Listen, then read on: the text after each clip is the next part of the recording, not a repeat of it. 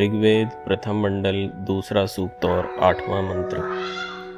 ऋतेन मित्रा वरुणावृता वृद्धा स्पृशा ऋतुम थे पदार्थ, ऋतेन सत्य स्वरूप ब्रह्म के नियम से बंधे हुए, ऋता वृद्धौ ब्रह्म ज्ञान बढ़ाने, जल के खींचने और वर्षाने वाले ऋतस्पृशा ब्रह्म की प्राप्ति कराने में निमित्त तथा उचित समय पर जल वृष्टि के करने वाले मित्रा वरुणों, पूर्वोक्त मित्र और वरुण या सूर्य और वायु, बृहंतम अनेक प्रकार के क्रतुम जगद्रूप यज्ञ को आशा थे व्याप्त होते हैं।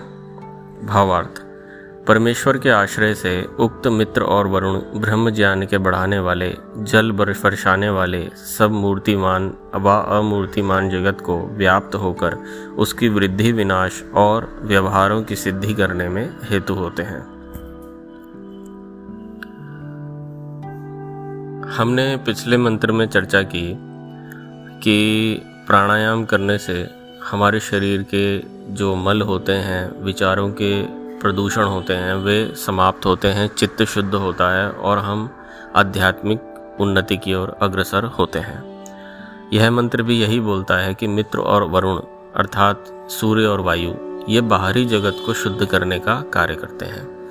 सूर्य अपने ताप से और अपनी किरणों के माध्यम से उत्तम उत्तम पदार्थ जो कि वायु जिनको लेकर घूमता है उन पदार्थों को अंतरिक्ष में स्थापित करते हैं और वर्षा के माध्यम से पुनः धरती पर गिराते हैं। इस प्रकार से सूर्य इस पृथ्वी का पालन करने में, इसकी पुष्टि करने में सहायक होता है। ठीक उसी प्रकार से वायु जो है, वह यज्ञ रूप करके, यज्ञ में भी जब आप आहुति देते हैं तो उत्तम उत्तम पदार्थों को वायु ही अपने साथ डाकिए के रूप में लेकर जाता है। और सूर्य की किरणों के द्वारा ही अंतरिक्ष में उनको स्थापित करता है।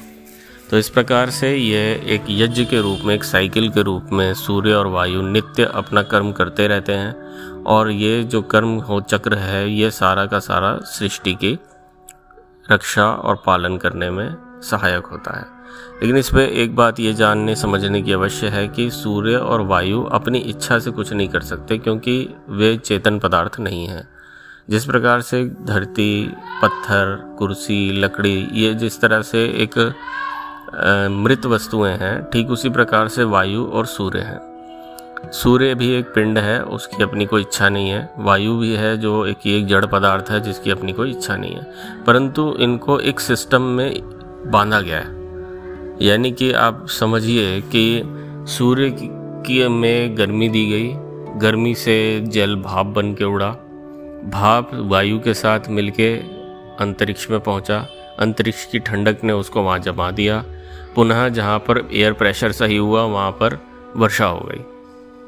तो ये एक तरह का पूरा सुनियोजित एक सिस्टम है। इस सिस्टम चाहे आप आज की बात करें या लाखों करोड़ों वर्ष पहले की बात करें, ये सिस्टम वैसे का वैसे ही चलता आ रहा है। इसमें जरा भी कोई लेश मात्र भी परिवर्तन नहीं है। तो ये सिस्टम या इसे शुद्ध रूप में कहें जो एक नियम है। उस नियम को बनाने के लिए एक नियमकर्ता की आवश्यकता होती है। जब भी आप किसी चीज़ को अरेंज करते हैं तो उस अरेंजमेंट के लिए आपको एक विशिष्ट बुद्धि की आवश्यकता होती है। कोई भी वस्तु बिना अरेंजमेंट के, बिना बुद्धि लगाए अपने आप अरेंज कभी भी नहीं हो सकती। अगर हो सकती हैं तो आप खुद सोचिए कि आपने आकाश में कंकड़ पत्थर उछाले तो वो अपने आप जब ज़मीन पर गिरते हैं तो वे बिखरेंगे नहीं, फिर वो एक शेप का रूप ले लेंगे। परंतु ऐसा नहीं होता। हर हर चीज़ के पीछे जो भी अरेंजमेंट है, उसके पीछे एक बुद्धि होती है, उसके पीछे एक लॉजिक होता है। और वो तभी हो सकता है जब उस लॉजिक को लगाने वाला भी कोई ज़िंदा चीज़ हो। कोई मृत चीज़ कभी भी किसी लॉजिक को नहीं लगा सकती। ये एक बहुत मोटी सी बात है, जो समझ में आने वाली है। कोई भी मृत चीज़ कभी भी लॉजिक को नहीं लगा सकती वह सोच नहीं सकती वह विचार नहीं कर सकती और बिना विचार किए अरेंजमेंट नहीं हो सकता बिना अरेंजमेंट के नियम नहीं बन सक, हो बन सकते और बिना बिना नियमों के आप किसी भी पदार्थ को उस तरीके से चला नहीं सकते। तो ये लॉजिक सिद्ध करता है कि अवश्य कोई ना कोई तो इसका नियम करता अवश्य है। अगर नियम है तो नियम बनाने वाला भी अवश्य होगा और जो वह नियम बनाने वाला है वह चेतन ही होगा। वह मृत वस्तु नहीं हो सकती। अर्थात जिस प्रकार से मैं आपके सामने इस ब्रॉडकास्ट को बोल रहा हूँ तो मेरे मन में कुछ विचार चल रहे हैं, मेरी बुद्धि में कुछ विचार चल रहे हैं। मैं अपने शब्दों को, अपने ज्ञान को, अपने शब्दों के माध्यम से अरेंज कर रहा हूँ। और वो जो अरेंजमेंट है, वो मेरी वाणी के माध्यम से आपको सुनाई दे रही है। तो यदि मेरे इस शरीर में आत्मा ना हो या मैं चेतन ना हो तो ये अरेंजमेंट संभव नहीं हो सकता। तो ये तो हुई एक शरीर की बात, एक पिंड की बात। आप कल्पना कर सकते हैं, ये जो समस्त ब्रह्मांड है, वो जिस तरह से नियमों में बंधा हुआ है तो वो कितना बड़ा चेतन सत्ता होगी। मैं एक छोटे से शरीर में हूँ, मेरा, मेरी जो पहुँच है, वो मेरे सिर से लेके पाँव तक, सब जगह है। आप समझ सकते हैं कि मेरे सिर से लेके पाँव तक मेरी सब जगह पहुँच है। अगर मेरे, मेरा पाँव मेरे नियंत्रण में ना हो तो मैं उस पाँव से कोई भी कार्य नहीं कर सकता हूँ। अर्थात कि मेरे शरीर में जो जिन जिन भागों पर मेरा नियंत्रण होगा, वहीं वहीं से मैं कार्य को सिद्ध कर सकता हूँ। या दूसरे शब्दों में कहें कि कार्य तभी सिद्ध हो सकते हैं जब मेरा वहाँ पे हो, होना संभव होगा। अगर मेरा, मैं अपने पैर में नहीं होऊँगा तो स्पष्ट रूप से मैं उस पैर से कुछ भी नहीं कर सकता हूँ। ठीक उसी प्रकार से अगर इस ब्रह्मांड के किसी भी कोने में कोई नियम चल रहा है, कोई कार्य हो रहा है तो उसके कार्य को करने वाला भी वही होगा। तो अगर आप इस संपूर्ण ब्रह्मांड को एक शरीर मान लें तो उसके अंदर अवश्य एक आत्मा होगा, जो कि नियमों के रूप में उस पूरे ब्रह्मांड को संचालित कर रहा है। और ये सिद्ध करता है कि उसका जो स्वरूप है, वह निराकार ही हो सकता है। जो वह साकार होता तो वह हर एक कण को नियंत्रित नहीं कर सकता। और जैसा कि मैंने कहा कि उसका होना वहाँ पर आवश्यक है तो वह तभी संभव हो सकता है जब वह अत्यंत सूक्ष्म हो। यदि मेरा आत्मा मेरे शरीर में है, अगर वह सूक्ष्म ना हो तो वह कहीं ना कहीं किसी एक देशी होकर कहीं फंसा रह जाएगा और दूसरे पार्ट में उसकी पहुँच नहीं होगी। मैं किसी चीज़ में तभी प्रवेश कर सकता हूँ जब मैं उससे सूक्ष्म होऊँगा। अगर मैं उससे सूक्ष्म नहीं हूँ तो मैं उस चीज़ में प्रवेश नहीं कर सकता हूँ। ठीक उसी प्रकार से जैसे एक स्पंज में जल घुस जाता है, या रसगुल्ले में रस घुस जाता है। यदि रस उस रसगुल्ले से बड़ा होगा तो वह उसमें प्रवेश नहीं कर पाएगा। ठीक उसी प्रकार से आप समझ सकते हैं कि जो संसार है, वह रसगुल्ला है, और जो ईश्वर है, वह रस है। और वह जो चेतन तत्व है वह ज्ञान स्वरूप है, वह उसी प्रकार से इस समस्त संसार में विद्यमान है।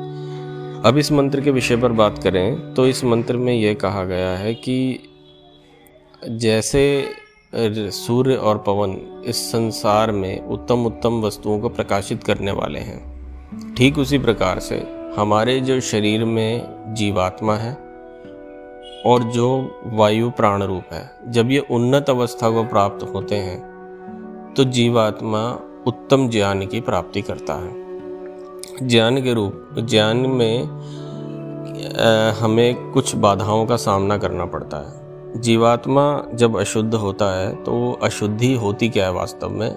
अशुद्धि मुख्य रूप से अविद्या होती है।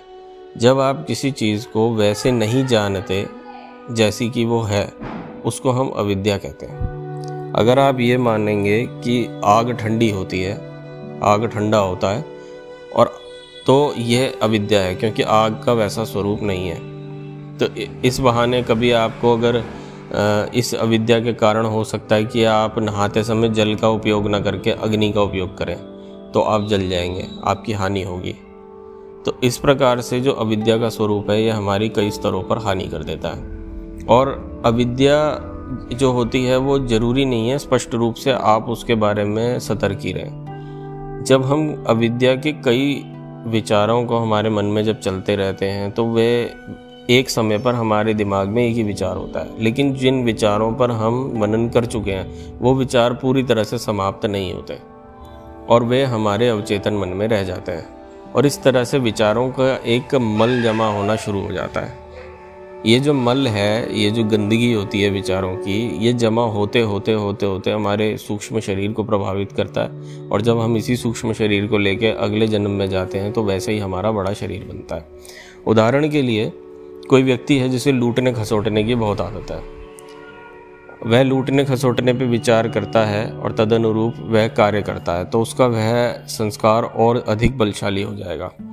इस प्रकार से लगातार जब वह इस कार्य को करने लगेगा तो उसके शरीर अवचेतन मन में ये मल जमा होने लगेंगे। जब ये अविद्या के मल जमा होने लगेंगे तो उसका चरित्र वगैरह सब वैसा ही हो जाएगा। और उसकी जो शरीर की प्राण वायु है, वह भी प्रभावित होगा। तो इस प्रकार हम फिर प्राणायाम द्वारा या उचित उपयोगों के द्वारा, उचित कार्यों के द्वारा हम फिर उसकी शुद्धि कर सकते हैं। और करने के बाद जो ज्ञान प्राप्ति होती है, उसे हम धी कहते हैं, बुद्धि कहते हैं, उसी की हम याचना ईश्वर से गायत्री मंत्र में भी करते हैं। तो यह इस मंत्र का अर्थ हुआ कि हमारा जो जीवात्मा है और जो हमारे प्राण शक्ति है, उसके माध्यम से हम ज्ञान को अर्जित कर सकते हैं। और